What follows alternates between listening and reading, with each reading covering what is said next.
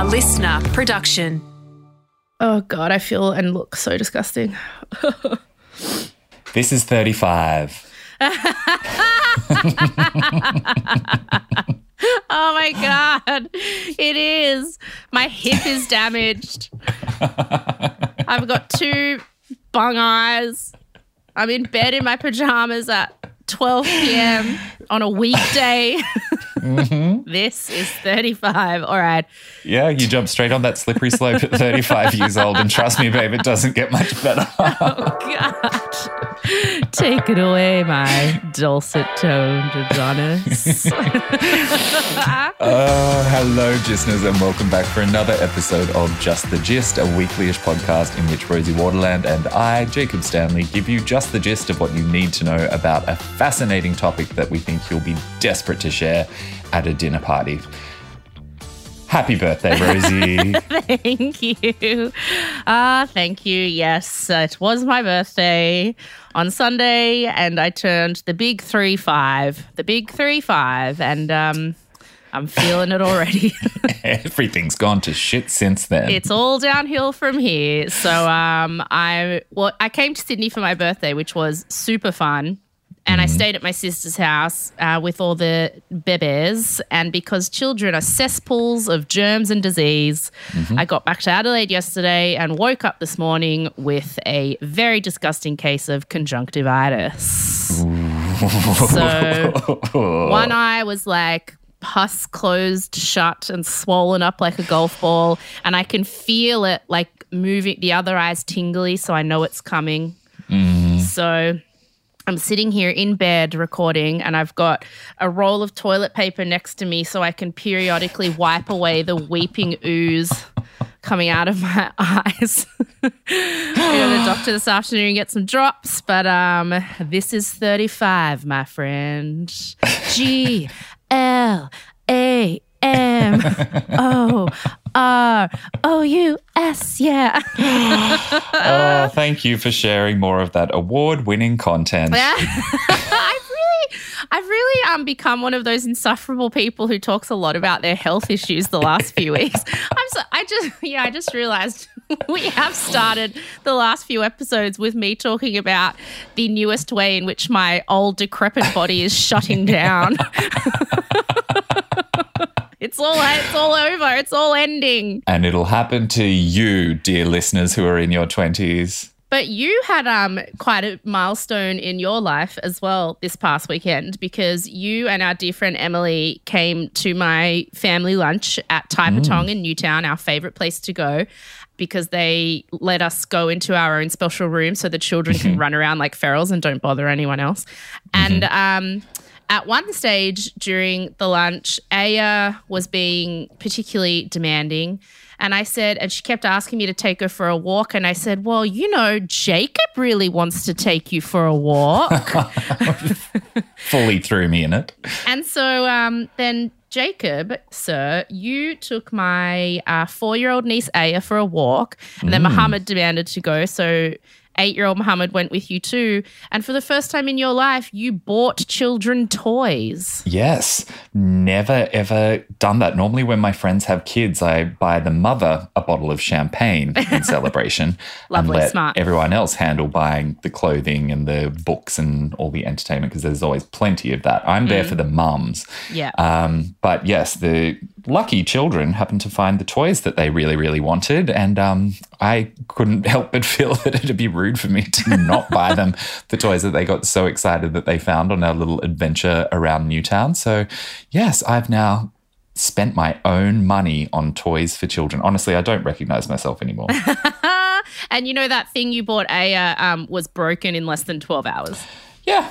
It cracked surprised. And all the water came out of it. It was one of those little water things where you push the buttons and the, you have to get the little rings on the little poles. Mm. Yeah, broken, broken already.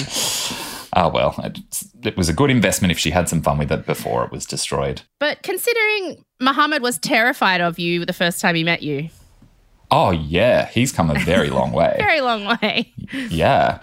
I've been around kids, I think, every day for the last couple of weeks, because my little Are nephew's you? been staying here day to day as well, and he's so adorable. I think I'm have I told you his name for me? He can't say Jacob, so he calls me Gay Pig. Gay Pig. Well, look. He's not the first person to give me that title. Are you, Gay Pig, getting clucky? Oh, I'm certainly not getting anywhere close to that precipice, no. No, no, um, no. But I'm getting much more tolerant. I think it's one of those exposure things. Yes. Ah, oh, yeah, it is, exposure mm. therapy. Well, you were great mm. with the kids on the weekend. And look, when my sisters, all five kids are in one place, it's a scene, man. It's it's a whole thing. I mean, you were there with the babies and Aya and Muhammad and Alira. It was a lot. It's not just a scene, it's a soundscape. There's just yeah. so much going on with all of the senses, really. Yes. The noises that they're making, the noises that their screens are making, the noises that their toys are making. Mm-hmm, it's mm-hmm, mm-hmm. Yeah. It's a lot. But anyway, it was a lovely birthday, and then you, me and Emily went for a little night on the town, and because mm-hmm. we were in our thirties, we were home by ten thirty, mm-hmm. which was lovely. And it was fun. So, yay, this is thirty-five. And now my body has literally broken down mm. and I'm not sure I'll make it through week's end. So if I'm not back next week, you know it's because I'm a lady and I simply hit that age where I'm no longer relevant to society and I merely turned to dust and s- swept away in the wind. That's it. Um, oh, should we do some breaking news? Let's okay. get into it. Breaking news, breaking news. I got the scoop. I see X-ray, X-ray. Read all about it. Breaking news.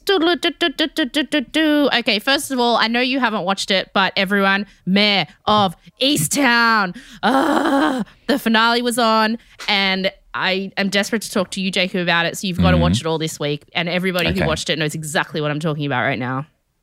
Have okay. you heard of it at all? No. It's a mini-series on Binge, which I think mm-hmm. – do you have my login? Everyone has my logins for everything. No, but I'll get it from you. It's a mini-series on Binge starring Kate Winslet. Mm-hmm. I think it's six episodes – it was six or seven episodes, and it's kind of just like a murder mystery, but – it is really cool, and it was one of those like kind of – it's the first time I felt like I was doing a kind of community viewing again for the first time, like because uh-huh. they dropped them week by week, which mm-hmm. feels weird now when we binge everything.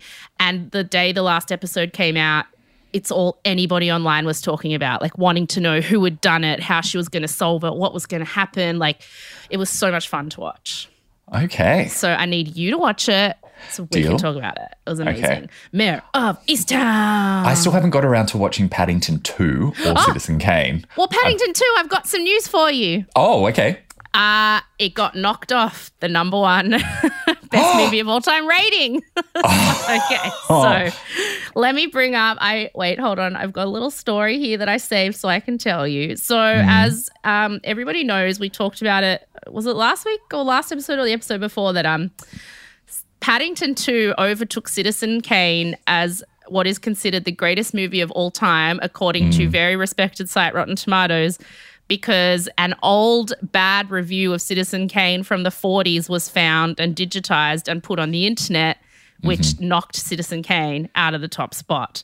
Mm-hmm. Now, this, of course, made film snobs really, really mad, and they couldn't handle it, even though it's hilarious and perfect. And I think it's great that Paddington two was considered the best film of all time.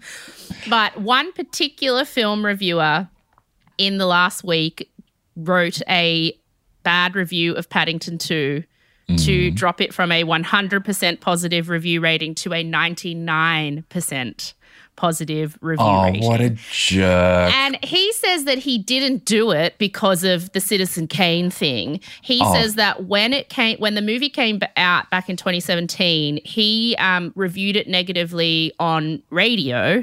So mm. it wasn't a written review. It was just a spoken review.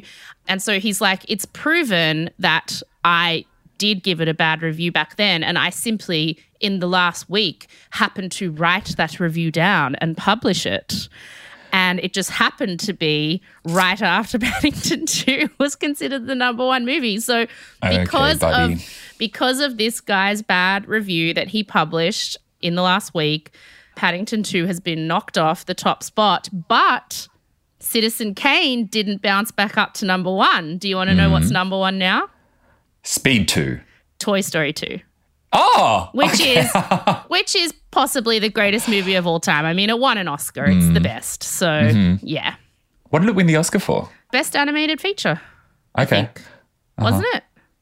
I don't know. I don't know either. Um, I think I was traumatized in the end by Toy Story three and four because they just started to get darker and darker. Is Toy Story three the one where they all are slowly moving towards the fire incinerator, incinerator and they accept their own deaths? Yeah, yeah. They just Wowzers. come to terms with the fire inferno they're about to go into. Yeah, that was that was an intense yeah. cinematic moment. That was mm. an intense cinematic moment. So, yes, that was part of my breaking news this week. Oh, another one that um only just happened in the house before we started. So mm. Caleb um has a really bad ingrown toenail. Ugh. And see, I've done just I've, when you think thought things couldn't on, get sexier. I've moved on to someone else's health problems now. So he said the funniest thing to me this morning. I died laughing. So he has gotten treatment the last month, but it's not really doing anything. So he has to go in to get surgery on Friday mm. to get it like cut out.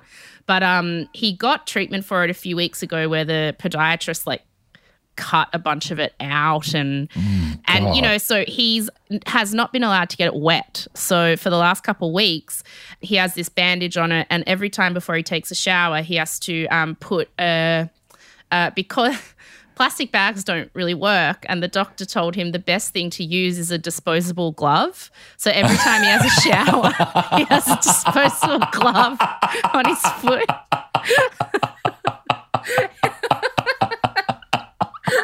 Why have you not photographed this and sent it to me already? I should have, I should have. Um, and so and so he's been doing that. And then he said to me this morning, because I uh, left to com- come to Sydney for my birthday, what, la- uh, last Saturday or something? Yep. I don't know. And anyway, he said to me just today, he's like, oh, Rosie, I think before you left when you were cleaning up, you threw away my last rubber glove, like my mm. last disposable glove. And I said, oh, did I? And he goes, yeah. And I tried to shower with a plastic bag, but it just got all wet. So, like, I really need the gloves. And I said, oh, okay. And he said, and because I didn't have any gloves, I didn't know what to do. So I just haven't showered for four days. And I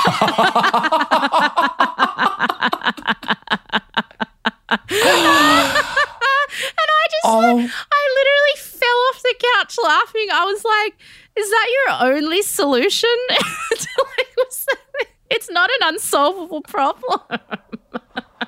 He usually seems so capable, but every now and then he reminds us all that he is actually a twenty-one-year-old after all. I know. So I just, when he said that, I couldn't stop laughing. I was like, oh, my God, I'm surprised you didn't just spontaneously combust and die while I was away for less than a week. Less than a week. Wow. Hilarious. Oh, this one's really crazy. And I think I may have told you this when we were super pissed on my birthday night, but if mm. I did, I can't remember. But As did if you, I would. Did you know, did you know that Jennifer Lopez is fifty-one, right, this mm. year? Yeah. Which is the same age that Rue McClanahan was when she started playing Blanche on Golden Girls. Oh, wow. I know. Mm. Times have changed. And it's crazy. Like, so all these memes are going around with the two of them next to each other, which seem kind of mean-spirited. Mm. But the thing, yeah, that's what I'm trying to understand. It's like, have times changed? Because when you look at Rue McClanahan, she looks quite, she's just got that very dated hairstyle. Like all, yep. the, they had, all the women back then had the short grey hair, and um, they wore the they wore the baggy pants and the baggy long flowing like blouses and the baggy long flo- flowing scarves, and like, so is it just that, like, but if you put J-Lo's hairstyle on her and dressed her mm. in some more youthful clothing, she would actually look quite young. So is it just that the style for older women has changed, or is it that we look at older women differently? Or is it also that, obviously, this is part of it, that Jennifer Lopez is effing Jennifer Lopez, and not a lot of people are going to look that amazing at fifty-one because she has money and time and everything. But, like, mm. what is it? I don't, I I can't wrap my head around it. A big part of it is procedures. Like, I definitely yes, think, right? yes, people continue to style themselves in a youthful way for longer um, as a way of making sure that they're still a relevant commodity for yeah. longer. They're able to then get away with doing that because there's been so many incredible advancements made in skincare and injectables and lasers mm. and, like, all of those procedures. They're... You know, they weren't available back then and they are now. So, and also she looks like she spends about seventeen hours in each twenty-four hour day working out. Mm-hmm. Like I, I truly think she does spend yep. a crazy amount of time working out. She's mm-hmm. got like an eight pack. Yeah. Yeah. And she doesn't drink. That's a big part of it That's as well. That's true. She probably doesn't eat anything fun. So like you. Mm. And she just does, you know, lots of yoga, gets lots of sleep, yeah. drinks a lot of water, green juices. Yeah, just mm. drinking more water, getting enough sleep. That makes all the difference. Yeah, no, I don't know. It's just, it's crazy to me because when I was younger, I truly considered the Golden Girls old ladies. Mm-hmm. And I don't think that's because I thought fifty was old. I think it's because I thought they were older than fifty. In my head, mm. I thought they were old ladies. Mm-hmm. And I still look at them now and think, yeah, they're old ladies. And I look at Jennifer Lopez and I'm like, that's not an old lady. No, yeah. So I don't I don't know. It's really messing with people's heads. It's made me think a lot about gender dynamics and beauty standards and feminism and all kinds of things. And we're sitting here in our mid-thirties complaining about how we're falling to pieces. I'm definitely going to be more Golden Girls than Jennifer Lopez when I'm fifty-one, that's for sure. Oh, I aspire to it. Yes. I same. want nothing else. Oh, okay, so Peppa Pig, the kids' little weird cartoon, mm. had an episode banned in Australia that is not banned anywhere else mm. because the episode had a message, like the moral of the little story of the episode was spiders can't hurt you. And in Australia, people were like, oh, lol, yeah, they can. Oh, but they can. Oh, but they can. So let me read you this. The episode, called Mister Skinny Legs, is about a large spider which an initially fearful Peppa befriends before mm-hmm. picking the giggling arachnid up, feeding him tea and cake and tucking him into bed in her dollhouse. Oh. During the episode, Peppa's father tells her, there's no need to be afraid. Spiders are very small and they can't hurt you. Mm. And then there was an article in The Guardian saying, actually, not all spiders are very small and they can hurt you. And so this woman in Australia, um, it uh, popped up on, like, I think Foxtel or something, and she saw it and mm. was like, wait, what? And so she made like a complaint to the, I don't know, T V people. Mm. And so then the T V people looked into it and um, A B C, which also airs Peppa Pig, they've all decided, yeah, actually this episode isn't appropriate for Australia because, you know, kids could die. So because we have all the dangerous stuff here. Don't we though? Yeah. Even just white tips, they cause what? Necropathy in something? Like, yeah, like your if leg they bite falls you, it off. Eats away at your flesh. Yeah, right? Mm. I mean, I got bitten by a huntsman once and everyone says huntsmans don't bite, but in Australia... Uh, yeah, they do. Everything bites you here. Everything bites yeah. you here.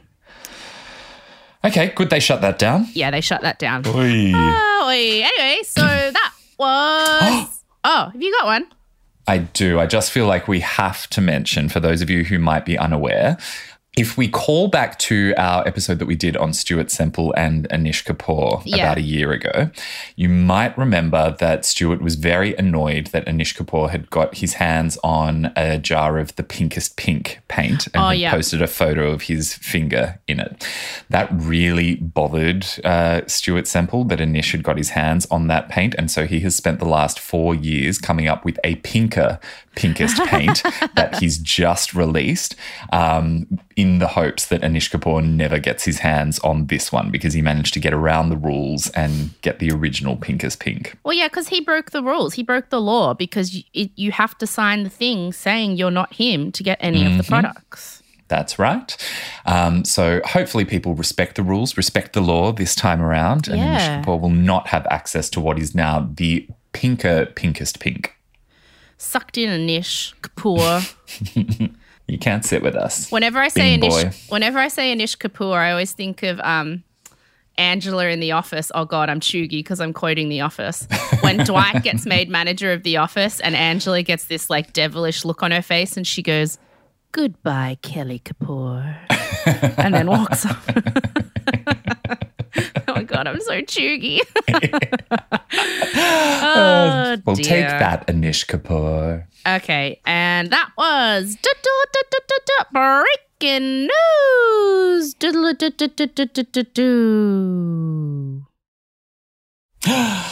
All right, well, it's your thing this week and I'm in bed. Ah, so I'm just going to lean back, get comfy.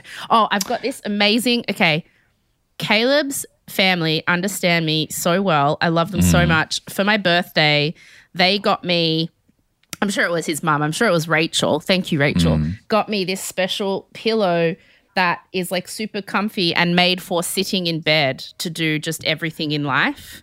Wait, I'm trying to show you in the co- so you get this pillow, helps you sit up and it helps keep your back in a proper posture without sacrificing comfort and bed sitting.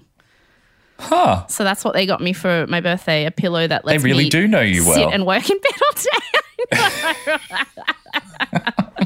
Thank you, Bond family. That's very thoughtful. So that's what I'm leaning um, back on right now. Good. Well, I'm glad that you're comfortable, but this is not a relaxing story that I'm sharing with you this uh. week. This one's quite dark. Um, it's a story that's pretty widely acknowledged as one of the worst miscarriages of justice in mm-hmm. history. It's the story of a totally innocent mother and father who were put on trial and found guilty of murdering their baby daughter in cold blood. And as a result, they became some of the most famous and most hated people in the world because most people believed that they were lying when they said a dingo had stolen their baby. This week, it is the story of the Chamberlain family. It's dark. It's very, very dark. Do you know much about it? I mean, I know... Because she did that, uh, Lindy Chamberlain did that uh, interview on sixty minutes, was it earlier this year or late last year? And it mm-hmm. was the first time she'd really done a big proper interview in a really long time. So I know what I know from watching that. I mean, all Australians know this story. Mm-hmm. And I think internationally people kind of just know it as the funny a dingo got my baby thing, yep. but it is mm-hmm. actually to Australians and in Australia quite famously a very horrific, awful, ongoing saga of a story. Yes. Yes. And the reason why I chose to do it this week is because um, a couple of weeks ago on RuPaul's Drag Race Down Under, one of the queens impersonated Lindy yes. Chamberlain in the Snatch Game. For those of you who don't watch Drag Race, Drag Race, firstly, what's wrong with you? Um, get on it. Every season they have an episode where the queens play a game where they each impersonate a celebrity and they do sort of a T V quiz show format game. Yeah. et cetera, et cetera. Very, very talented queen chose to portray Lindy Chamberlain. And so, of course, there were lots of jokes about dingo attacks mm. and an impersonation of Lindy's accent. And all of the other queens were appalled at the time yeah. that someone would choose such a dark character to portray. RuPaul himself said we're all going to hell for this because it really felt like it was crossing mm. a line.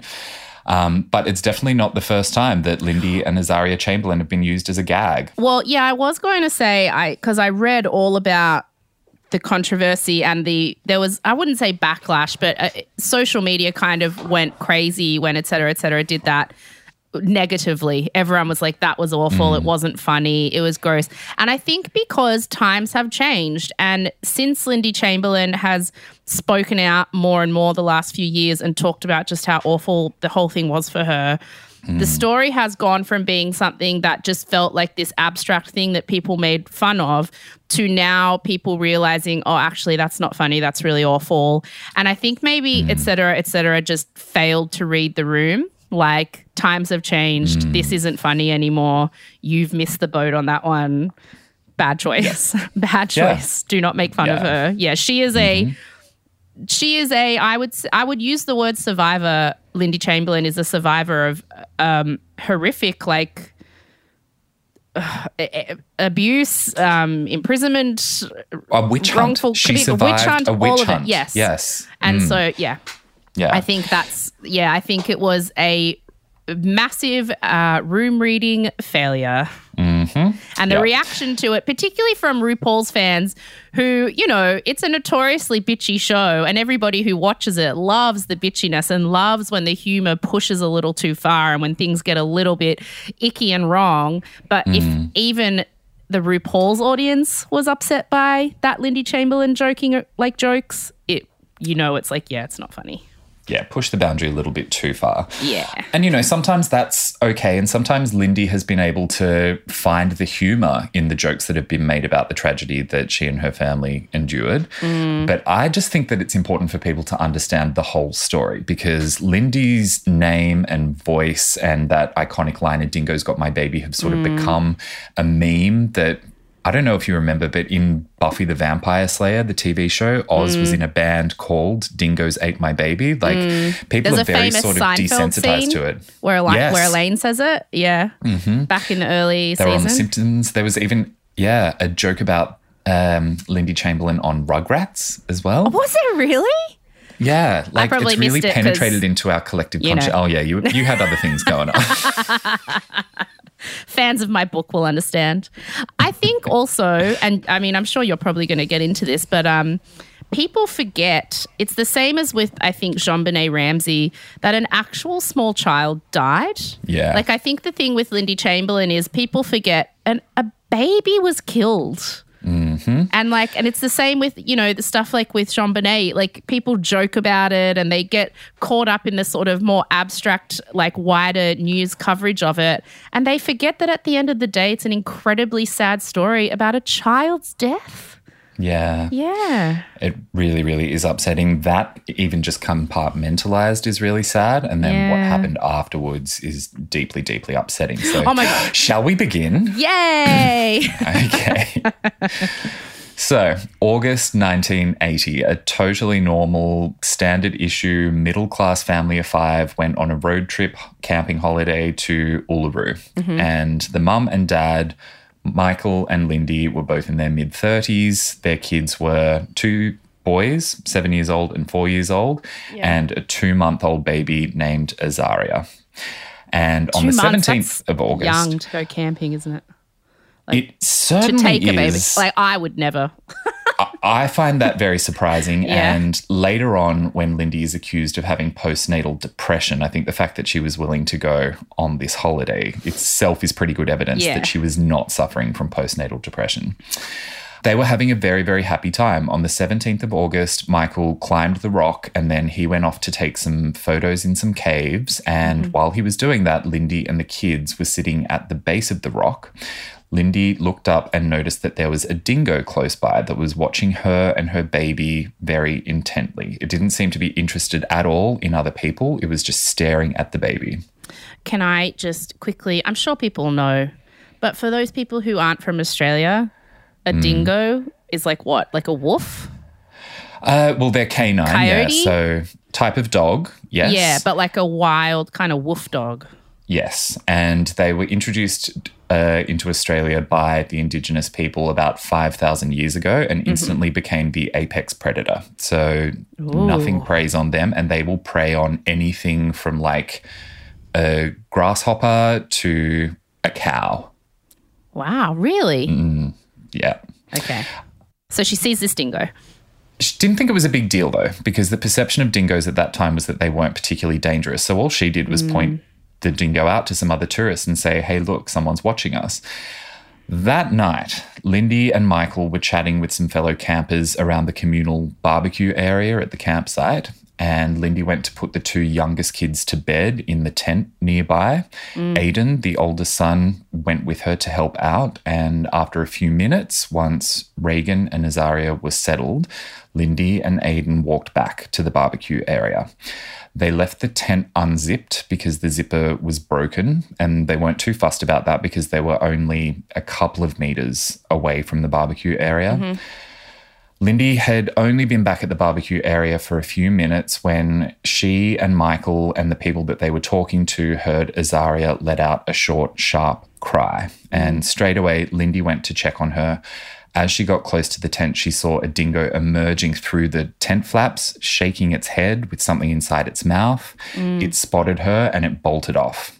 Lindy hurried inside the tent to check on the kids, obviously worried that the dingo might have hurt them, and what she found inside was horrific. Azaria's basket was empty, her blankets were strewn across the tent, mm. and there were pools of blood mm. inside and immediately outside the tent. Where was she, the other Reagan?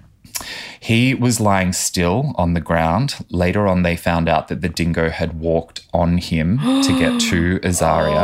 Oh, gosh. And he was so fearful, only four years old, he was mm. so scared that the dingo was coming back for him that he just played dead. Oh, smart though. Mm-hmm. Lindy ran out of the tent. She yelled those immortal words, "Has anyone got a torch? A dingo's got my baby." Mm. And she ran off in the direction she'd seen the dingo run. The people at the barbecue took a few moments to react, and then a few of the men ran off after Lindy. Michael started running around the campsite asking for people to bring torches. They formed a search party. Within thirty minutes, they had about one hundred fifty people out looking for Azaria in the freezing cold mm. of the desert. In that search party, there were several very experienced expert Indigenous trackers who lived in the nearby camp, and they found the dingo's tracks. And it showed that the dingo occasionally had been stopping and placing the baby on the ground so that it could change its grip on her neck. Yeah. They followed it as far as they could, and then they lost the trail after a couple of kilometres because the dog started walking on the road. Mm. People were still looking. They weren't willing to give up hope, but Lindy and Michael knew that they had lost their nine-week, four-day-old baby daughter, oh, Azaria. God. Yes. Absolute tragedy that became a headline all around the world the very mm. next day. This was a gripping story for people because it was a very exotic location, a very attractive young mother, and, of course, a very novel and dramatic incident. Mm. All of the news outlets that were covering it were desperate to get an interview with Lindy and Michael and, of course, to get photographs. A Melbourne newspaper even convinced Michael to take photos of the tent soaked in his daughter's blood to send them. Obviously, for the media, priority number one was get exclusive content. Yeah. And film crews started helicoptering into the Uluru area. On their first interview that they did, Lindy and Michael came across as being very matter-of-fact mm. and not overly emotional. They basically just seemed like they'd accepted Azaria's death, which raised a lot of people's eyebrows, that it seemed like in less than twenty-four hours they'd just completely given up hope what, and they weren't very emotional. What did they say in that interview to make people think that? Like, were they referring to her in the past tense or something? Or yes. Yeah. In that interview and in subsequent interviews, they were talking about their faith. They were both Seventh-day Adventists, yeah. which was a religion that was not very well understood at the time. And mm. Seventh-day Adventists have this belief that when someone dies, their spirit just goes to sleep and will stay asleep until the second coming of Christ comes. Right. So when they were talking about the fact that they believed that Azaria was just sleeping and they were going to see her in the next life, that struck a lot of people because Australia was mostly Catholic or Anglican at that time. Yeah. They didn't share that belief. They thought that was weird. Do they also have that view of like, if it's God's will, then it's God's will and it's not our Correct. Place to, you know, mm-hmm. be upset about that? Like if he wanted to take her, he has a reason and who are yeah. we to question it? Yeah. So they were talking about those things while at the same time they were in a state of shock. And they were just yeah, answering course. the questions that the media was asking them with cameras shoved in their faces. And they were coerced into doing these interviews by these reporters who were saying, you've got a duty to spread the word and warn people about the danger of dingoes. This needs to never happen again. It's important that you get your story out there. So they were yeah. manipulated into doing this. The more coverage they got, the more the public started to think that these people were very strange. Mm, and I think it's... It is so hard to explain. Like, I am someone who has, over the, you know, last decade of my career, done a lot of media.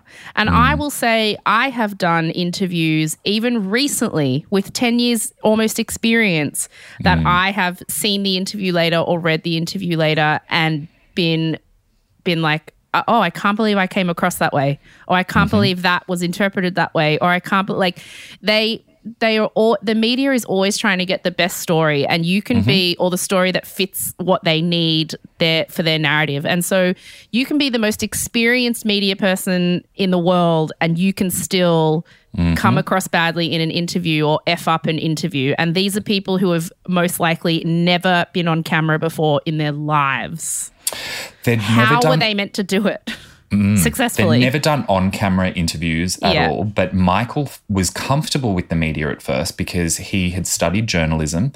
He'd had ah. his own radio show for six years mm-hmm. and he and Lindy used to do special guest appearances talking about um, being Seventh-day Adventists on radio shows and for print media. Interesting. So he thought he knew how to play the game. Uh, he okay. absolutely didn't though because yes. he was just used as fodder. They both yeah. were. Yeah, yeah, yeah. A week after Azaria disappeared, her clothes were found, and as expected, they were blood-soaked and they were ripped and they were very mm. dirty. A tourist called Wally Goodwin found the clothing near a dingo's den. Wally, there's found- a name we don't see anymore. We really don't. Wally. Bring it back. Where is Wally? Where's Wally? Where's Wally? He found everything that Azaria had been wearing on that night, her jumpsuit, booties, nappy and singlet. Yeah. What he didn't find, though, was the jacket that she'd been wearing, famously mm-hmm. referred to as a matinee jacket. Mm-hmm, mm-hmm. He was smart. He didn't touch anything. He just got in touch ah, with the police. Good. Regrettably, he didn't take a photo of the clothing when mm. he found it. He brought the cops back to the place where he'd found the clothes, and the police officer immediately picked up the clothing and inspected it. Ugh. Then he lay it down in a way that he thought resembled the way that he'd found it, but, of course, it looked very neat and tidy, almost like it had been folded, and yeah, then and he placed. took a photo of them. Ah, mm-hmm. That is so infuriating. It's infuriating, and it's a detail that will become important later on. Yeah. So, a coroner's inquest began. Do you know what a coroner's inquest is? Is that when um, they haven't found a body but they assume someone is dead, so they need to do like a little... It's not necessarily thing? If the body's missing, but if someone has a sudden or violent or mysterious death... Yeah. Um, or if there's an unexplained fire, a coroner is come in, brought in to investigate so that right. they can... provide um, understanding of what happened objectively. Okay. Like medically. Now, yeah, exactly. Not just the police going, I think. It's like this is a doctor. They weigh up all of their evidence. Yeah. No, they're usually a magistrate. A lot of them actually oh. do start off as policemen who then move into becoming judges, and then they can become a coroner from I there. I thought a coroner had to be a doctor. Mm-mm. No, they don't have to have medical experience. But they've what? presented a lot ridiculous. of medical evidence. Mm. How could you not? Oh, that factoid blows my mind. Mm, yes. I was kind of surprised to hear that as well. I thought a coroner was someone who actually did the autopsy, yeah. but no, that's not the case. Oh, wow. Okay. All right. Mm. Wow. The more you know. Yeah.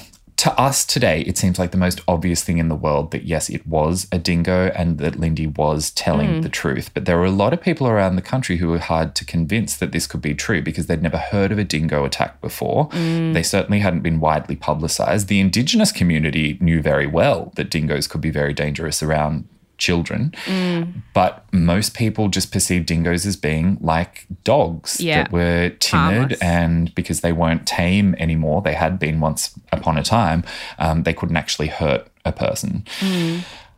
What they didn't realise was that there were thirty to forty of these dingoes around the campsite the night that Azaria disappeared, and they were hungry because they were in the middle of a drought that was affecting their food supply. Mm. It had reached the point where they were starting to attack people already. Six weeks before Azaria disappeared, a little girl who was visiting Ayers Rock from Victoria, sorry, they did used to call Uluru Ayers Rock, and yes. I've been listening to so many old books that talk about Ayers Rock from time to time. I'm going to slip up and say Ayers Rock instead of Uluru, pardon yeah, me. But yeah, we get it. Um, this little girl from Victoria, she was dragged out of a car by ah, a dingo and so her how, parents saw it happen. How is that not just like, hello, evidence, there you mm-hmm. go? Well, with that particular incident, all proof that that family had even been at Uluru was destroyed or disappeared mysteriously oh, as Lindy's case effed. went on. Mm-hmm. Okay. After that girl was attacked, though, the only action that was taken in response was putting up signs that said, "Do not feed the dingoes," which just made the problem worse because that took away their last remaining food source. Mm, so the dingoes like were getting... tourists giving them food. Yeah. That's right, yeah. So now they were really hangry and hunty.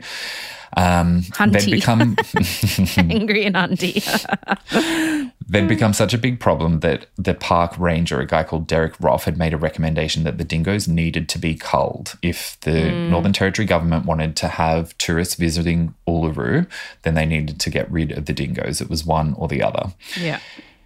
Azaria disappeared two weeks after that request was flatly denied. Ugh. Mm-hmm.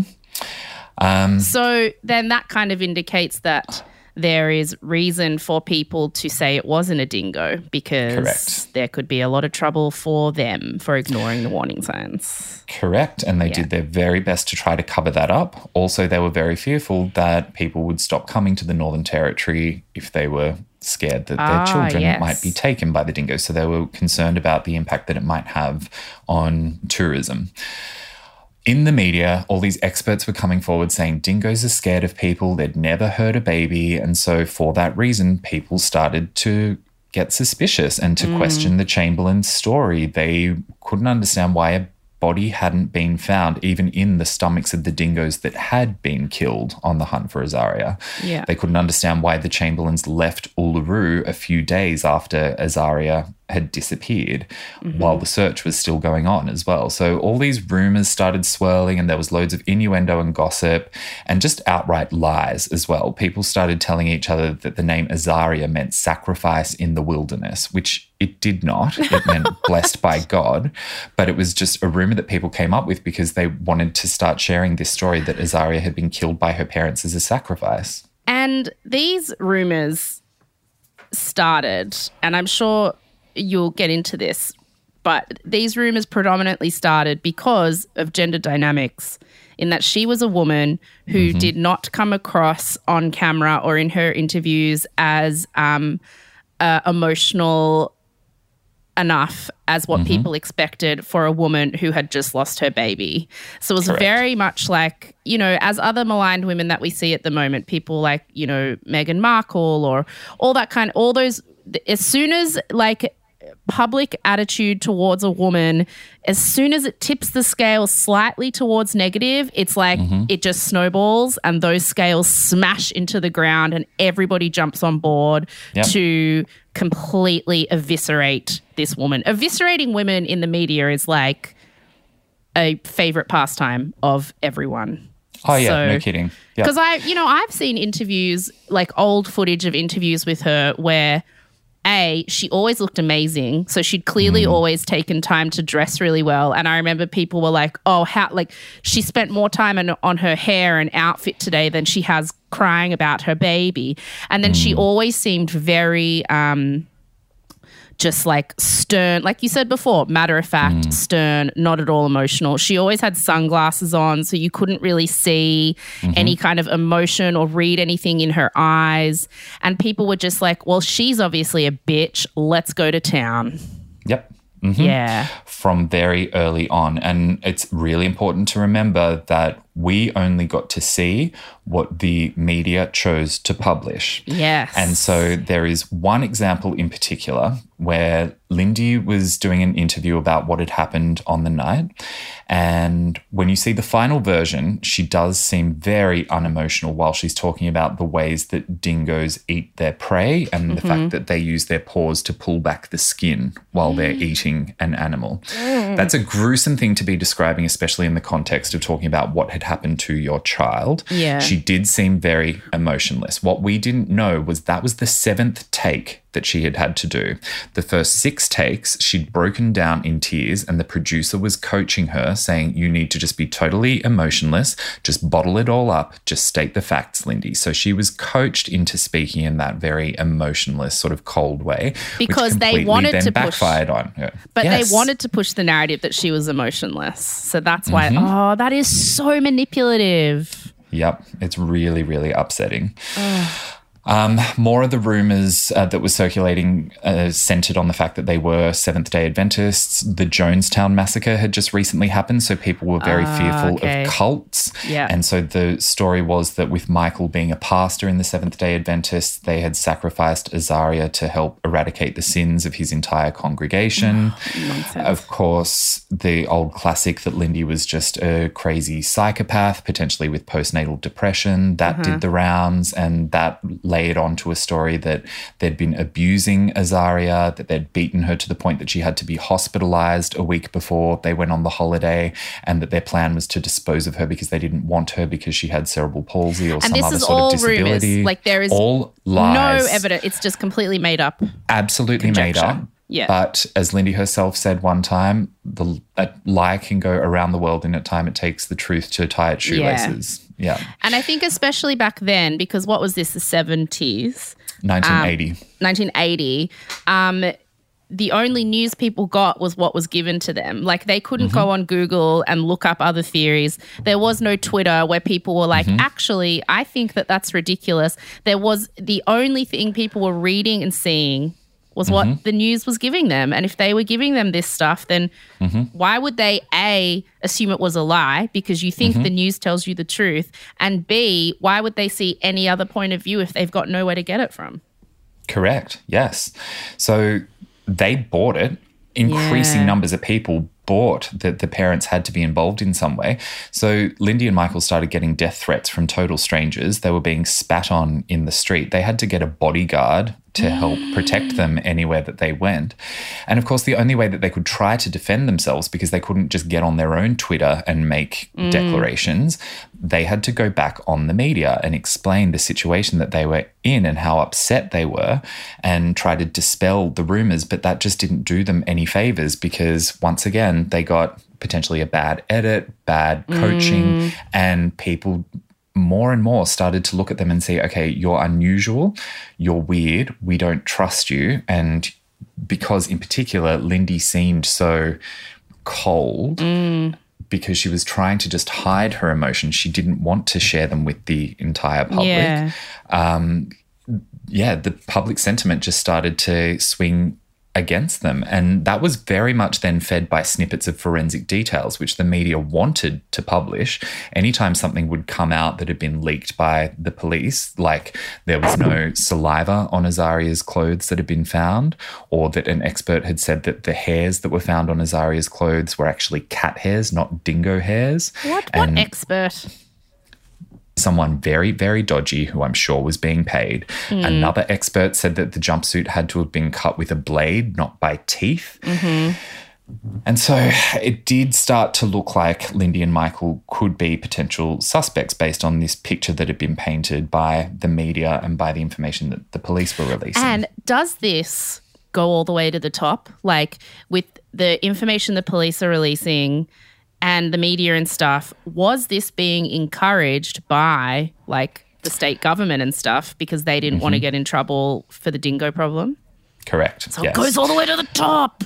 It does. And just a bit of context here for those of you who are into this kind of boring political history stuff, um, the Northern Territory had only been self-governing for two years. Oh, really? So they were, yeah, they were um, governed from Canberra up until that point, because oh, they're a territory and not a state. Um, it, they'd spent so much time fighting to be an independent territory that looked after itself with its mm. own form of government. They got it, and then two years later this, this started happened. happening and it made them look really bad. Like, we told you you couldn't look after yourselves. Mm-hmm. Dingoes yep. are killing babies. And so they're like, no, they're not. Mm-hmm. Um, here's here's a sacrificial lamb called Lindy Chamberlain. Take her. Yeah, take yeah. her. Okay, mm-hmm. I getcha. The country was divided. Did they do it or didn't they do it? And the they did it group kept growing. Yeah. yeah. Um, and the story was in the headlines every day. Most days it was on the front page. Mm. And I have to say, back then, I mean, I don't, it would be so easy for everyone now to go, I would never have believed it. Yes, you would have. I would have mm. totally been on the bandwagon if she did it, because people weren't as sophisticated when it came to interpreting news and media back then. Like, mm-hmm. I would have, if I'd been alive and that age back then, I would have been like, that woman killed her baby. Mm-hmm. It would be so easy to fall into that camp. More than seventy percent of yeah. Australians believed that she was guilty. Wow. The inquest went ahead. Of course, the world was watching. It didn't take very long, though, for the coroner to announce that the Chamberlains were innocent. He was very sympathetic to both Lindy and Michael. His name was Denis Barritt. Really? And he was so clear, based on the evidence that he'd seen, that the Chamberlains had no involvement in Azaria's disappearance, that he wanted to announce his findings on live T V. This had never happened before. Mm. No court finding had ever been televised, but Denis Barritt really wanted the world to know and to understand with no confusion that Lindy and Michael were one hundred percent innocent. Mm. When he made the announcement, more than a third of Australian households were watching live. That's how invested people were in this. And in that announcement, he was very critical of the Northern Territory Police Department, very sternly criticised the Northern Territory Parks Department for not mm-hmm. acting on the known threat of the dingoes, and he really, really stuck it to the forensic investigators because they'd just made a dog's breakfast yeah. of the examination. Um, yeah, so he is basically a man faced with all the evidence, and a, mm-hmm. a, a expert, important man faced with all the evidence and yep. said exactly what was the correct thing to say. That's I right. Didn't, yep. I didn't know that had happened. I thought they got in trouble straight away. Nope. They were, first off, totally exonerated.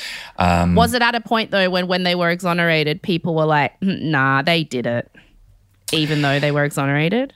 It was about fifty-fifty at that point, I think. The swing to seventy to eighty percent of people thinking that they didn't came later. So I'll talk about how we got to that okay. point.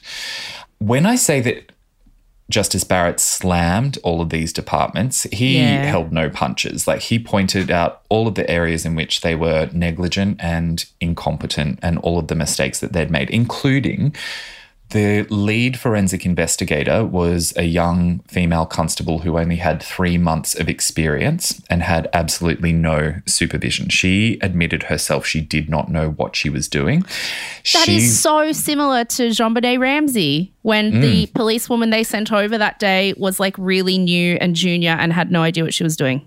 Yep. And this investigator, her name was Myra Fogarty, she was told don't bother checking the tent because they didn't want the tent to be found to be covered in blood. And so she followed instruction and didn't check the tent. So then it became Lindy and Michael's word that there was blood in the what? tent. What? Mm. Dodgy. So dodgy. Um, he also stuck it to the media for the fact that they'd been spreading rumours, mm-hmm. um, all for the sake of selling newspapers. And he obviously was trying to just shut the whole thing down, but yeah.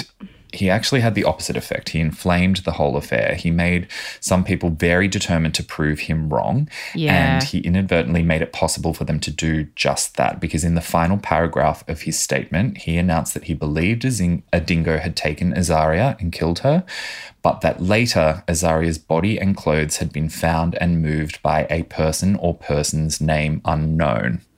And he based that on the fact that that photograph of the clothes when they'd been mm. found, it looked like they had been placed by a human. But the policeman did that.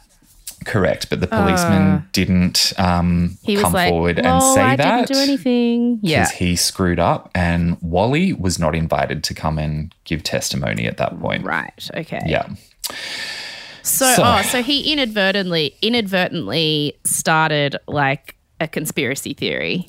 Yep, that's right. And the people who were involved, the individual forensic experts and also the government departments, they did not take it well. Their egos yeah. were hurt, and so they were very determined that they were going to prove that Denis Barritt was a fool, and they reopened the investigation under the pretense that they were looking for the person or person's name unknown, when in actual fact they were revisiting every single right. part of the case. Yeah, because yes. I was going to say, how can you just decide to reopen a case when it's been officially decided there's nothing to reopen, but he left that door open. Why yeah. did he say that? Because of the photo. Yeah. But he regretted it. He's yeah. no longer alive, but in interviews he did later on, he said that he really regretted putting that phrase in there. Yeah. Anyway, the Northern Territory Police spent seven months preparing for what they called Operation Ochre, gathering as much evidence against the Chamberlains as they could. Why ochre? Uh, because uh, ochre is the pigment in the soil at the Uluru area. I'm always interested to know why they pick the interesting mm. names of things. Anyway, yeah. How tacky is this, though? They designed a logo for Operation Oh, ew, Ochre. Guys. You're not Guess getting teen jumpers. What? A dingo, a cartoon oh, dingo. No. Yeah. Mm-hmm. So they can be like Team Ochre nineteen eighty-one, Camp yep. Ochre type thing. Ew. Have reunions every couple of years. Yeah, yeah, gross. Really foul.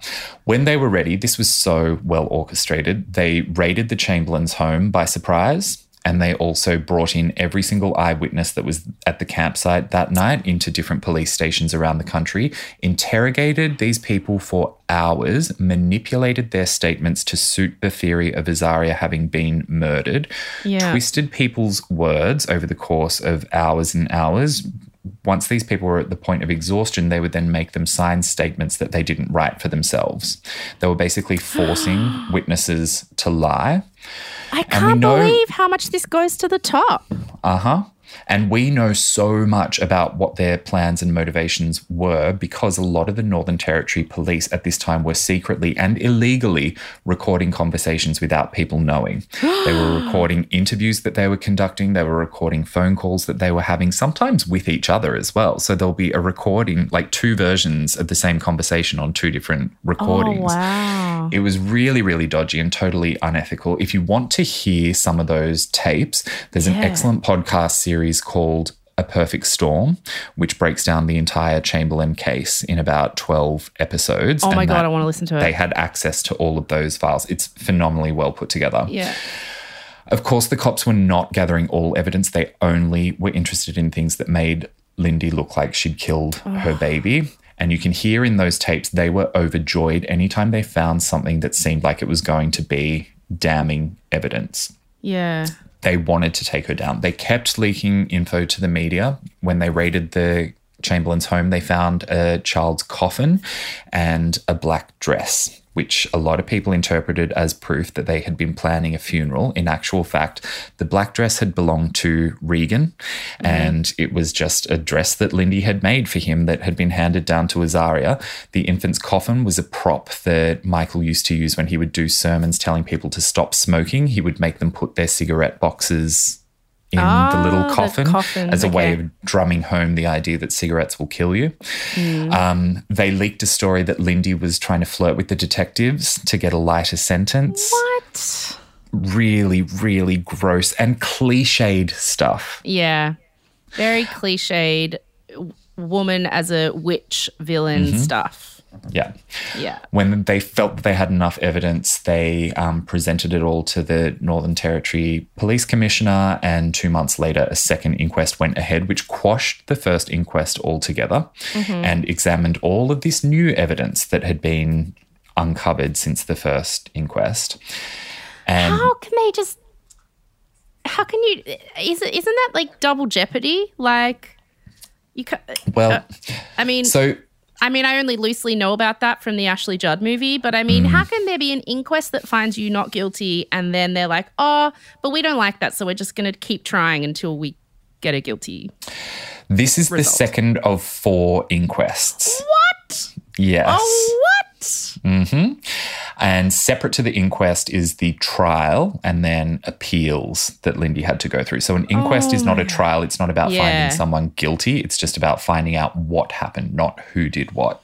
And then if and then if the inquest says we think she's guilty, then there's a trial. That's right, and that's exactly what happened in this case.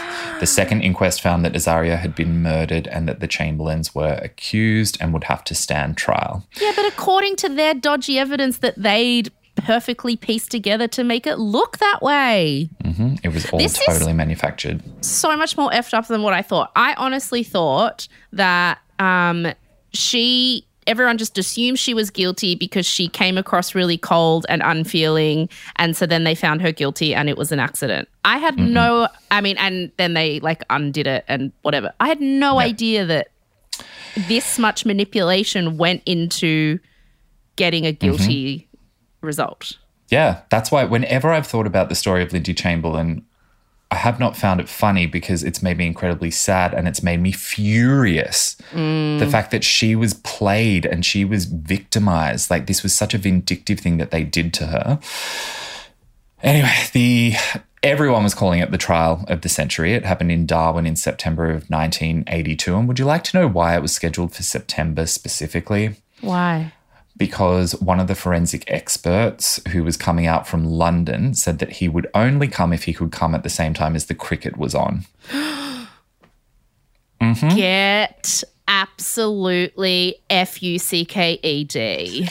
Mm-hmm. Get but effed. They made those arrangements to accommodate him and his desires and preferences because he was a very important witness for the prosecution.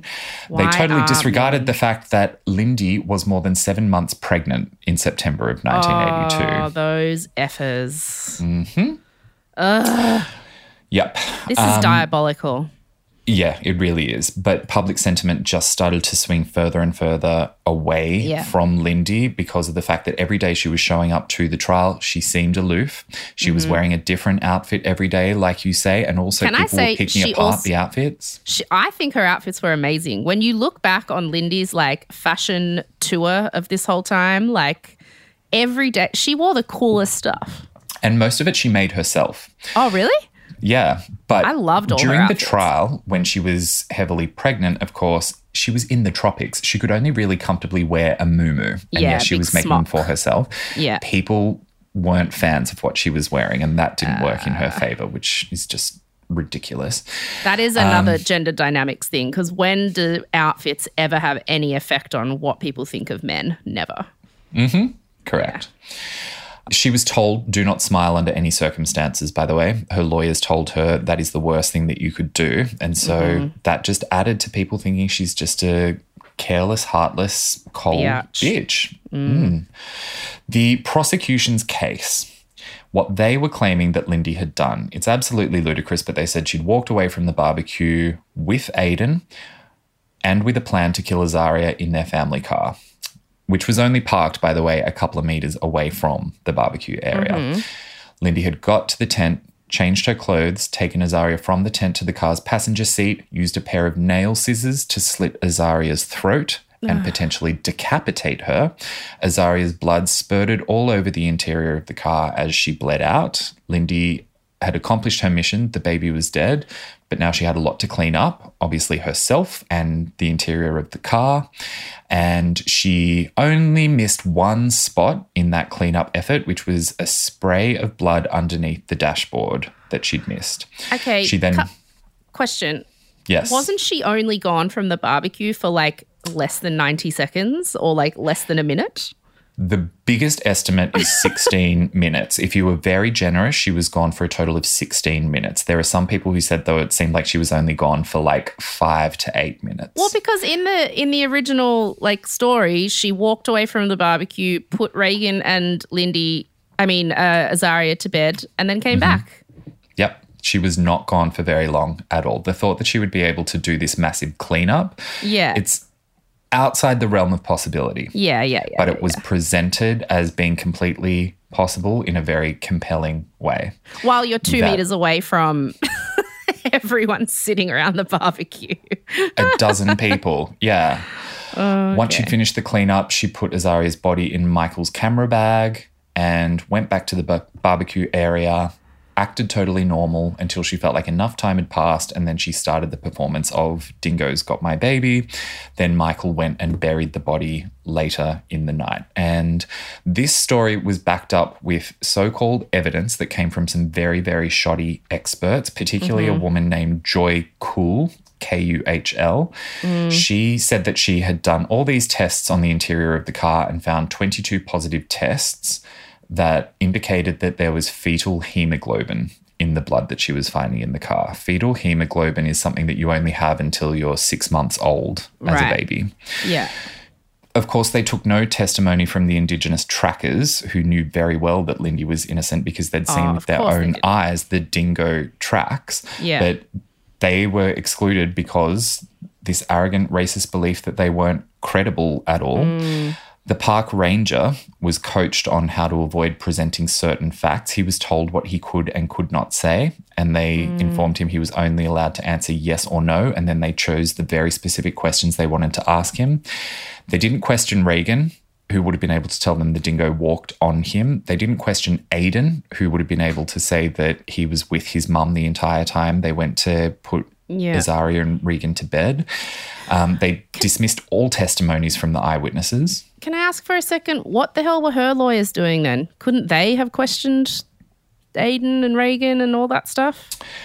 You make a very good point. I don't know how the Maybe she prosecution had, was able to block that, but yeah. they were. Maybe she mm. just had crappy lawyers. I don't know. Mm. So the whole trial, it's a stitch up. one hundred percent. And Lindy and Michael, clearly they're in a real pickle and the prosecution knew it, so they offered her a plea deal. They said if she pled guilty and said that she had slit her own daughter's throat, oh. they would let her go and say that it was just because of postnatal depression. She was offered her freedom if she was willing to tell that lie. I can't even tell you how disgusted that makes me. And to me, that just proves to me that at the end of the day, they probably know that it's not true, like, mm-hmm. and that that is a solution that suits everyone, because that means that Northern Territory tourism looks good, like mm-hmm. they it, there's no dingo problem, Northern Territory state government looks good, the police solved the case, yep. and she doesn't have to go to prison. Mm-hmm. To me, that kind of indicates that they actually kind of know, look, we don't think you did this and we won't make you go to jail as long as mm-hmm. we save face. Correct, yes. I think they absolutely knew, and there's another evidence point coming that shows they knew that they were just conducting this witch hunt mm. to protect themselves, not because they actually believed that she'd done any of this. It was too preposterous. Okay, so does she take the plea deal? She does not, thankfully. She Good for you. continued with the trial. It ended after five weeks. I have to say the prosecution, they had the perfect lawyer. He was a Darwin local. He was a total showman, and he was talking mm. to all of the people on the jury as fellow Northern Territorians, mm-hmm. um, whereas the the lawyer that was representing the Chamberlains was much more matter-of-fact and yeah. less of a performer. Mm-hmm. The jury, they...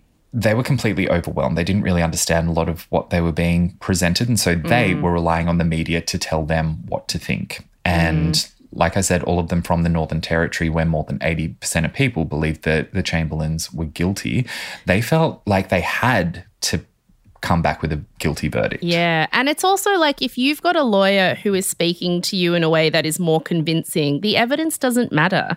I mean, mm. what's that saying that... um Uh, trial lawyers um, are the lawyers who get like C's and D's when they're studying, but they're the ones who are best, the best performers and the best mm. in the room. And the smart lawyers who get like A pluses are the boring ones who should just work on contracts because they're mm. never going to convince anyone of anything. Yeah. Like you need a lawyer who knows how to put on a show, because the jury is not caring about hemoglobin. They're mm-hmm. just caring about instinct and who convinces them. Yep. And that's exactly what happened in this case, because mm. after only six hours of deliberation, they came back with a guilty verdict for Lindy as the murderer and Michael as an accessory after murder. Oh. And the six only possible hours. sentence was life in prison with hard labour and absolutely mm. no parole. The judge had no discretion to bring down any yeah. other sentence onto Lindy. And when how he pregnant did that, is she right now? Eight months, eight seven months? months? yeah, past eight ah! months, yeah. Jury members were crying. Members of the media were crying as well. It was like something had happened that they thought was going to happen, but they were kind of hoping deep down that it couldn't possibly well, it happen. Just and got they real. saw it happen before their eyes. Yeah. You've been having fun bullying this woman, bullying this woman, bullying this woman. Oh, but oops, now you're seeing the real life ramifications of that, you dicks. Mm-hmm. And so off she went to prison immediately from the courthouse. One month later, she gave birth to a second daughter, Kalia. She mm. was allowed to hold Kalia for an hour, and then Kalia was taken away from mm. her. Wait, where's Michael, the dad? He was not allowed to be there at the hospital when Lindy gave birth. Michael was um, given, I suppose, bail, parole. It was a suspended sentence that he was given. So he was right. sentenced to three years in prison, but on the compassionate grounds that the kids needed a parent, Reagan and Aiden, right. he was um, allowed to not go to jail. So and he just so got a suspended sentence. He's looking after Reagan and Aiden, and then when she gives birth, he gets... the baby? Um, Kalia went into foster care. Why? And she had excellent foster parents because Michael was so absorbed with the appeals process, which he got into straight okay. away once Lindy went into jail. Um, plus, I think potentially the sentiment back then was that a single a father couldn't look after, after an infant. A newborn, yeah. yeah. I mean, if we were to get into the weeds here, at first, Lindy was told that she would never be able to see Kalia for the first year of Kalia's life because she yeah. posed too much of a threat. So even supervised visits, it was a no. Michael helped to fight against that until finally he managed to get Lindy bail after a few weeks, and so she was released on five months bail to nurse Kalia in the first few months oh, of her life. Okay. But then once Kalia was older and stable enough, they took her away, sent Lindy back to prison and put Kalia in foster care. Okay, wow. Mm. Yikes. It's dark. It's sad. Michael did not give up. He said from day one that he was going to fight to get Lindy freed. They kept putting in all of these different appeals and they were overturned because of technicalities again and again mm. and again because the Crown felt that they needed to uphold a jury's verdict. Yeah. Michael and his team kept providing new evidence, like, for example, the spray of blood under the dashboard. That was mm. not blood. That was something that's used in the manufacture of the car that helps to soundproof the car from oh, the outside. Of course. It just looked like it could have been a spray of blood. Yeah. And also the blood tests, like I said before, that were showing a positive result, they were showing a positive result for copper oxide, not for human blood, let alone yeah. human blood with fetal hemoglobin in it. But all of these things were overturned because all of that evidence was theoretically available at the time of the trial. And this is so, a technicality in Australia. The, yeah, I was going to say, like, the... The isn't the rule, well, the jury saw that evidence and still voted against it, so it, it doesn't make a difference.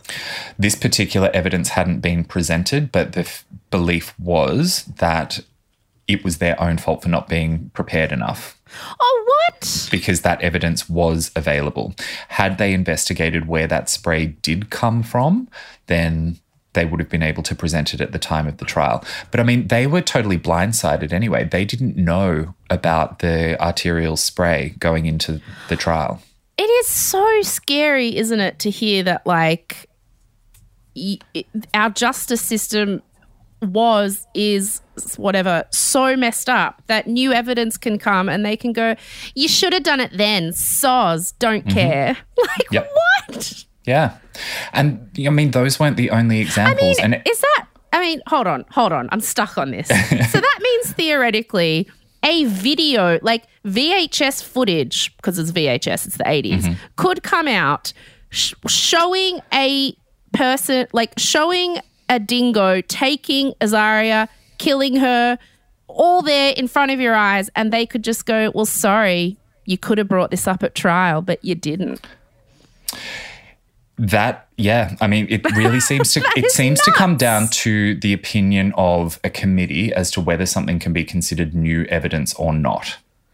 So, oh, but how can it come down to an opinion when this case is so subjective and everybody has bad opinions of her? It should come down to the law. And here all is of these evidence. Appeals. They were being made to the Northern Territory government police department. They're trying to protect uh, themselves. They're going to do everything that they can to try this to push back. Is diabolical. Yeah, it's gross. Just quickly, someone volunteered to come forward and re-examine the hairs that had been found on Azaria and found that they absolutely were dingo hairs, not cat hairs. That was dismissed. Oh. Um, someone came forward with new forensic evidence that what was supposed to have been a bloody handprint on Azaria's jumpsuit was actually just dirt and not blood at all. That was oh. dismissed. The German company that made the tests that Joy Kuhl used to... Yeah. test the bloodstains in the car, they themselves wrote to the Northern Territory government and said, our tests are not suitable for that purpose. You should be overturning her findings. That was dismissed. So, all the appeals were denied. So basically, the Northern Territory government, Justice Department, whatever, were like, no, no, we found her guilty and that really suits us. So anything mm-hmm. else, they were just covering their ears going, la, la, la, la, la, la, la, no, thank yep. you. Yep. This is outrageous. Uh-huh. And then Thank goodness for what happened next, because oh this God. was a okay, twist what? no one saw coming. Late January nineteen eighty-six, an English tourist who was obsessed with the Chamberlain case made a pilgrimage to Uluru, and mm. he climbed the rock in a particular area that was forbidden to the public. Mm-hmm. Someone saw him go into that area, though, so they knew where to look when he didn't show up again for the next day or two. Mm-hmm. He'd fallen off the rock to his death, and when they found his body, it was not all in one piece, because he'd fallen to the ground and died near a dingo lair, so of course the dingoes got to him. Oh. They sent out a search party to find the rest of his body, and what happens next is totally unbelievable. There was only one member of that search party who had also been in the search for Azaria. Yeah. And that person found the one item of clothing that Azaria had been wearing on the night she disappeared, but had been missing ever since, the matinee jacket.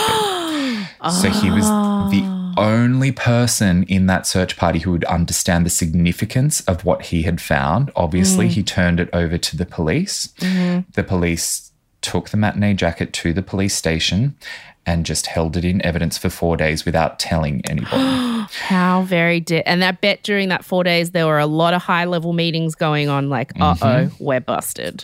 They knew exactly what this meant. So this is what I was alluding to when I said they knew exactly what they were doing. Yeah.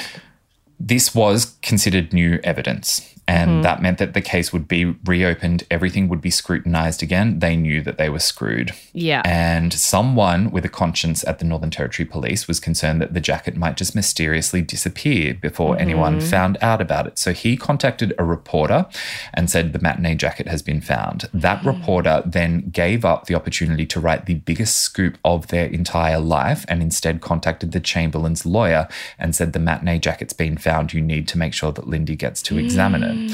Stuart Tipple, the lawyer, organised a press conference the next day demanding that Lindy get the chance to examine and identify the jacket, which happened on February fifth. Within two days of Lindy examining the jacket and saying, yes, that was Azaria's, she was released. It was announced she would never have to go back to prison again, and there was going to be a royal commission into the entire affair. Can I ask a question? Why is finding the jacket proof that she is innocent? Is it because they found it near a dingo lair and they were like, this proves that a dingo pulled her all this way or whatever? That was part of it, because a lot of people were saying there was no saliva on the jumpsuit. How do you explain that? She said, well, she was wearing a jacket and maybe the saliva's ah. on the jacket. That was part of it. The biggest thing is, though, the fact that they found the jacket meant that they could go back and re-examine all of the evidence. Right. And when that was looked at by a more objective party, it became very clear she did If we not actually properly examine all this evidence, not in the dodgy way you did it, but in a proper way, this trial will last an hour because mm-hmm. you guys so clearly bungled it. So they just yep. decided to release her instead. That's right. Yep. Okay, I get it. Yeah, they knew. They'd been caught and they yeah, would have gotten away with it. If that tourist had not fallen off the rock and wow. died, and they hadn't sent out that search party, Lindy Chamberlain may still be in prison. Wowzers. That mm. is – I had no idea that someone had died and that's how they found it. I just thought, mm-hmm. oh, wow, that is nuts. And if one other person in the search party had just sort of walked over the matinee jacket, because it was half buried. Yeah, wouldn't even have noticed. And it was incredibly dirty, wouldn't have paid any attention to it. Hey, look, maybe those Seventh-day Adventists onto something about everything happening for a reason. Every now and then you think that there might be guardian angels after all. Yeah. Mm. Wowzers. So, yeah, the Royal Commission took almost a year. Keep in mind, the Chamberlain's trial only went for five weeks and the commission went for eleven months. When the- they released her two days after, you know, they looked, she looked at the jacket and everything, um, did public media sentiment change, like, in her direction? Was it like, wow, look what we put this woman through? Like, was it a quick change? It wasn't an immediate flip, but it definitely began the evolution, because all of a sudden all these outlets started finding images and footage that they had of her crying mm. and oh, showing yeah. emotion that they'd chosen never to use in the past. There you go. Um, yep. And so then the Royal Commission is into how dodgy the Northern Territory was about the whole thing, yes? That's right. Yeah. Okay. So a royal yeah. commission is totally independent from any form of government, state or federal, um, and they essentially are just there to find the truth and make recommendations. Yeah. Um, they said you need to pardon her, which the Northern Territory government did. Mm-hmm. Pardoning, though, only removed their consequences. It didn't remove the guilt. So it didn't acquit them, which is what they yeah. wanted and what they deserved. They were being pardoned for something that they didn't even do. Yeah, so right. they kept fighting. It took them another year until finally the Supreme Court overturned all of the charges and acquitted them, but it still wasn't over. They were still in the headlines almost every day. Partly because in nineteen eighty-eight, the movie with Meryl Streep came out, which is in Australia called Evil Angels. Outside of Australia, it's called A Cry in the Dark. A Cry in the Dark, yes. Oh, it's so good. It's okay, a- Meryl Streep, Australians will tell you, is probably the only actress who is not Australian who any of us consider has ever done a believable Australian accent. Mm-hmm. She yeah. is not so good in that movie. She's phenomenal. She was nominated for an Oscar for very good reasons. Yeah. It's a very accurate movie and Lindy is very happy with the portrayal. Um, I would say watch that and then also watch, there's a documentary called Lindy Chamberlain, The True Story, in which mm. you actually get to see Lindy interacting with Meryl while Meryl is dressed up as Lindy. Mm. God. It's so great to watch. The other reason to watch the movie is Sam Neill's tan. Even yes. I'm envious of the tan yes. that they gave him. Um, quick question. How long uh, was Lindy in prison for all up before she got released? Almost three years. Oh, my God. I think it was one thousand twenty-seven days, something along those lines. Oh, yeah. Get lost. For something she did not do. She was working for thirty cents a day. As well. Yeah, I wanted to ask, what is, they say hard labour. What is hard labour? Moving rocks? Uh, in her case, it was sewing mostly. Okay. Yeah, oh, well, so you know how they make prison workers like uh, make yeah, yeah, yeah. wallets and shoes and whatnot? Yeah. Yeah. It's like a, a sweatshop. Yeah, yeah, yeah. Um, okay, so A Cry in the Dark comes out. That mm-hmm. would definitely swing things her way. You would think so, but um, it only really swung it sort of back to fifty-fifty. It didn't do very well in Australia. People didn't want to see it because they didn't mm. want to be convinced that Lindy was innocent. Yeah, mm. do you want to hear something interesting that I remember from, um, uh, you know, the podcast My Favourite Murder did yeah. um, an episode on Lindy Chamberlain. Oh, yeah. Ages, like I feel like I'm remembering this from years ago, so I may have this wrong.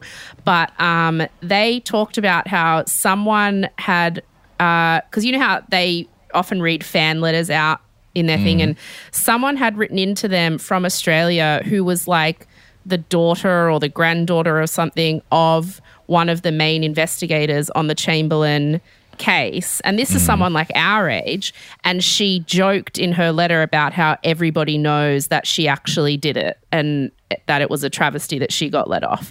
So like there was still, I think, huge, especially in the Northern Territory, mm. public sentiment that she had gotten away with something. Yep. A big part of that sentiment, I think, came from the fact that they started doing paid interviews only. Oh, well, let them make some effing money. Look what they needed to make money. Yeah. yeah. They were Let in so them. much debt because yeah. of all the legal bills they'd had to pay. It was impossible for Michael to work at that time. Lindy of was course, getting thirty yeah. cents a day for the work that she was doing as well. So, I mean, they were completely broke. And also, if they started doing paid interviews, it meant that their media agent could set up some rules and guidelines yeah. as opposed to it just being a free-for-all. Yeah. So, of course, they needed to do that. But the Northern Territory government refused for years to pay any compensation because their point of view is that the Chamberlains were making money selling their story and that they were getting wealthy off what had happened to them and that there'd already been a burden on taxpayer dollars for the Northern Territory. Uh, no, no, you were the burden. You mm. caused the burden, Northern In- Territory. Somewhat unnecessarily, yes. Um, they eventually did get one point three million dollars, which in oh, today's dollars enough. would be about two point five million dollars. Didn't cover their debts. Yeah, they no. should get like twenty-five million dollars. They should get like a crazy amount. Mm-hmm. In the early nineties, Lindy and Michael divorced. Each of them then remarried, mm-hmm. a new love of their life later on. In nineteen ninety-five, there was the third inquest, which once again said the Chamberlains were guilt-free, but it still refused to declare the cause of death to be a dingo attack. And that was mm. the final thing that Lindy had to keep pushing and pushing for until two thousand twelve. Mm. In the fourth inquest, finally, the first female coroner in this process, mm, mm-hmm. declared that Azaria's death certificate would state that she'd been attacked and taken by a wild dingo. It took thirty-two years to get to that point. And in that time, more than two hundred thirty dingo attacks on people were reported, mostly on children. Yeah. There was one known death of a child by dingo, mm. and the family had been harassed daily. But the case was finally closed. Wow, in two thousand twelve. Mm-hmm. Yeah. Wowzers. Um, if you're curious to know, Michael went on to write a few books about his experiences, and then, funnily enough, he went on to become a teacher at my high school, Gosford High, what? on the central coast of New South Wales. Yes. Was he ever your teacher? He started two years after I left. Oh, my God. That's yeah. nuts. He taught English and history there. Um, he didn't feel right about going back to being a pastor after mm. the experiences that he'd had. That's um, sad. He, at that. I mean, I'm not religious, but why not? Mm, you didn't do anything mm, wrong. Like, yeah. Mm, anyway. Made him question his faith. Um, he could never escape his past. Uh, he was assaulted twice by a man on the Central Coast who still believed that he did kill Azaria. That man ended up in prison. But he and Lindy both still faced up until two thousand seven when Michael, duh, sorry, two thousand seventeen, when Michael mm. died of leukemia, he was still facing accusations that he'd been part of killing his own daughter, mm. um, which Lindy does still get today. Yeah. Um, but she's incredibly forgiving of people who have that mindset um, because she just sees it as, well, they're the ones who've got the problem, not me. Yeah. And I'm choosing to forgive them for having those beliefs because then I can just let it go. They're hanging on to something that I'm able to just let go. Mm. She's got a very successful career as a public speaker now. She's someone who never wanted to be a celebrity or a public figure, but then she ended up in a position where she had no choice. Her yeah. anonymity was taken away forever and it could not be returned. Yeah, so, so you might as very, well make it work for your life. Exactly, yeah. yeah. She, it's very admirable. She's um, made the most of it. She's used the platform that she was sort of thrust onto to spread a really powerful message. Mm. And she's she's spunky as F, by the way. She's got that cool purple spiked hair and mm-hmm. she like looks really like she's still got that awesome sense of style. Loads of jewelry, metallic yeah. fingernails as yeah, well. Yeah, she looks awesome. Mm-hmm. She keeps it tidy. Yeah, she wrote a book that was called Through My Eyes, which was recently republished under the new name A Dingo's Got My Baby because mm-hmm. that had a bit more sort of recognition. Mm-hmm. She knows that still almost thirty percent of people think that she was somewhat responsible for Azaria's death, but she's mm. able to somehow just let that roll off her back. She walks down the street and people howl at her like a dingo and she has learnt to just not let it bother her. I mean, that the, is uh, that attitude though of people – for years growing up with it being a joke. It was a mm-hmm. joke. It was a funny yep. thing. Mm-hmm. Yeah. A wow. lot of people don't know the whole story, or if they knew it, they've forgotten a lot of it, or they've just become desensitized to it mm. and have lost a lot of empathy for her. In the last forty years, she's received more than forty thousand letters from people, most of whom she's obviously never met. She's read every single one and she's kept them all. They're yeah. archived in the National Library. Wow. Yep. And she continues to receive correspondence from people as well. Sometimes she gets back to them. And it's still a mix of people saying that they believe that she did it to this day, wow. um, which seems preposterous to Who us. Who is that- writing a letter in twenty twenty-one to a woman about a thing that happened in forty-one years ago mm. saying, I think you did this, F you? Who is taking yeah. the time? And that's why I think Lindy's got the right mindset that she's like, yeah. they clearly have a problem. Yeah. I do Why not, so, so I'm not going to me? let that affect me. Yeah. Why are you so um, obsessed with me? Yeah, totally. Um, and I'll just wrap it up by saying that next week it is Azaria's forty-first birthday, the eleventh of June. She wow. would have been forty-one years old. And just like you said at the very beginning, it's important to remember that what this story is truly about is the loss of a beautiful little girl and the grief of a family. And mm. it's absolutely tragic, and it is not a joke. No. Mm. Whoa. That is like, I just had no idea that it was that much of a um uh like manipulation by the people yeah. in charge. Mm. I honestly had always just thought, oh yeah, she seemed like she got found guilty in a court case and that was it. Like I had mm. no idea that it had basically, she was set up yeah. by the powers that be. That is crazy. When we say witch hunt, it was a very malicious, well-orchestrated witch hunt. And it almost worked. I mean, it worked for a while, but mm, thankfully they found that, that matinee jacket. jacket. Mm. if have you they want- ever have they ever just said sorry? Like the state government of the Northern Territory or what? Like the have they ever said, "We are truly sorry for what happened to you and what we put you through"? Has she ever got an apology? The closest thing that I have seen is when the coroner in the fourth inquest said yeah. that she was incredibly sorry for their loss. I know that for a long time the um, Attorney General of the Northern Territory refused to apologise because he just kept saying that due process was followed and but kept reiterating wasn't. that the cops had done the right thing. A lot of the cops involved as well still believe that they did nothing wrong. They believed well, yeah. that they were objective. They were not. It's like that letter from a relative of one of them to the My Favourite Murder women saying, mm. we all know she did it. It's like, no, mm-hmm. you don't. Yeah. Wow. I know. It's, it is baffling. I'm just so impressed at the way that Lindy's been able to get on with her life. Would it also be um, a potential financial stuff? Like if they officially say, we effed up, made your life hell, bloody, bloody, blah, and then it would be like, great, now you have to give her thirty million dollars. It could be. Mm. It could well be. She may have received an official apology that I haven't heard about yet, but... I yeah, mean, this the- is just the gist, but, I mean, mm. I feel like, wouldn't it have been... I feel like we would... It, it'd be big news if that had happened. Probably. Like, we would have yeah. known. Oh the main gosh. thing that Lindy really wanted was that Azaria's death certificate reflect the truth, that it yeah. was a dingo, not that it was causes unknown, not that it was at the result of murder, that they knew exactly what had happened, and she didn't get that until mm. twenty twelve. Oh, mm. my goodness.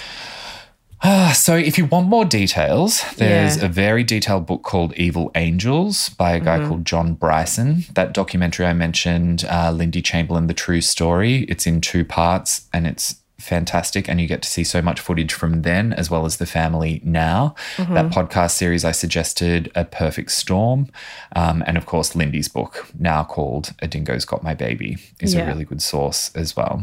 And also um, – the sixty minutes interview that came out, was it late last year or early? It was late last year. It was last year, I think, because I definitely watched it in Adelaide, so I was living yeah. here. Because um, last year was the fortieth anniversary, there was lots of, a lot of stuff. media stuff about yeah. her. Um, mm. I will say that that interview is great to watch. The one main thing I pulled away from it was, like you said, just how gracious she is and mm. how brilliantly she has managed to move on with her life, with like dignity and grace, which, you know, she, we do not deserve that from her, yet she continues mm-hmm. to offer it. And you you mm-hmm. can really see that in the sixty minutes interview, as well as her yeah. spunky ass hair and nails. Yeah. Get into it, yeah. watch it, enjoy it. And, um, yeah, if by all means send Lindy a letter, or at the very least just send her some positive thoughts, because she deserves it. God, send her a, a voucher for a massage. Yeah, she just she deserves all the nice things. Mm-hmm. Well, that was good. Just the gist of Lindy Chamberlain. Wow. Told you it was intense. Mm. All righty. Well, gosh. Um, follow us on Instagram. Yeah. Um, Just the Gist podcast. Um, or Rosie Waterland or Jacob William Stanley. Um, send us a, a suggestion at just the gist podcast at gmail dot com. Like, and what do they have to do? Subscribe. Subscribe. Leave us a S- comment if you want. Subscribe and like. Leave a comment about how nasally I am. And that's all the things we always forget to mention. And we only do we do this once, like every twelve episodes. We're like, yeah. oh, wait, we're meant to say all that stuff. Oh, I've got one. Perth, my show Kid Chameleon got rescheduled. Tickets are on sale now. It's like pretty close to being sold out, so get in there. I totally forget the date. I'm pretty sure it's August sometime. But, um, yeah, definitely go get tickets for um, Kid Chameleon in Perth. Just Google Rosie Waterland, Kid Chameleon. Oh, we'll put the link in the show notes. And also mm-hmm. Brisbane. It is going to Brisbane as well, and tickets are on sale now. And my promoter would be really mad if I didn't mention it. So Brisbane, Perth, tickets are on sale, and Jacob usually comes and I'll say some funny things. So it'll be great. Hooray. You'll love it, I promise. And um, yeah, that's the things we have to say. Mm-hmm. See you next week. Love ya. If I make love it ya. That far, now that I'm thirty-five. Oh, best wishes. Take care.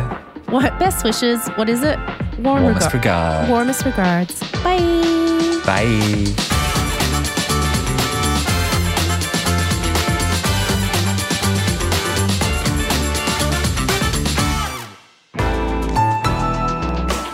Listener.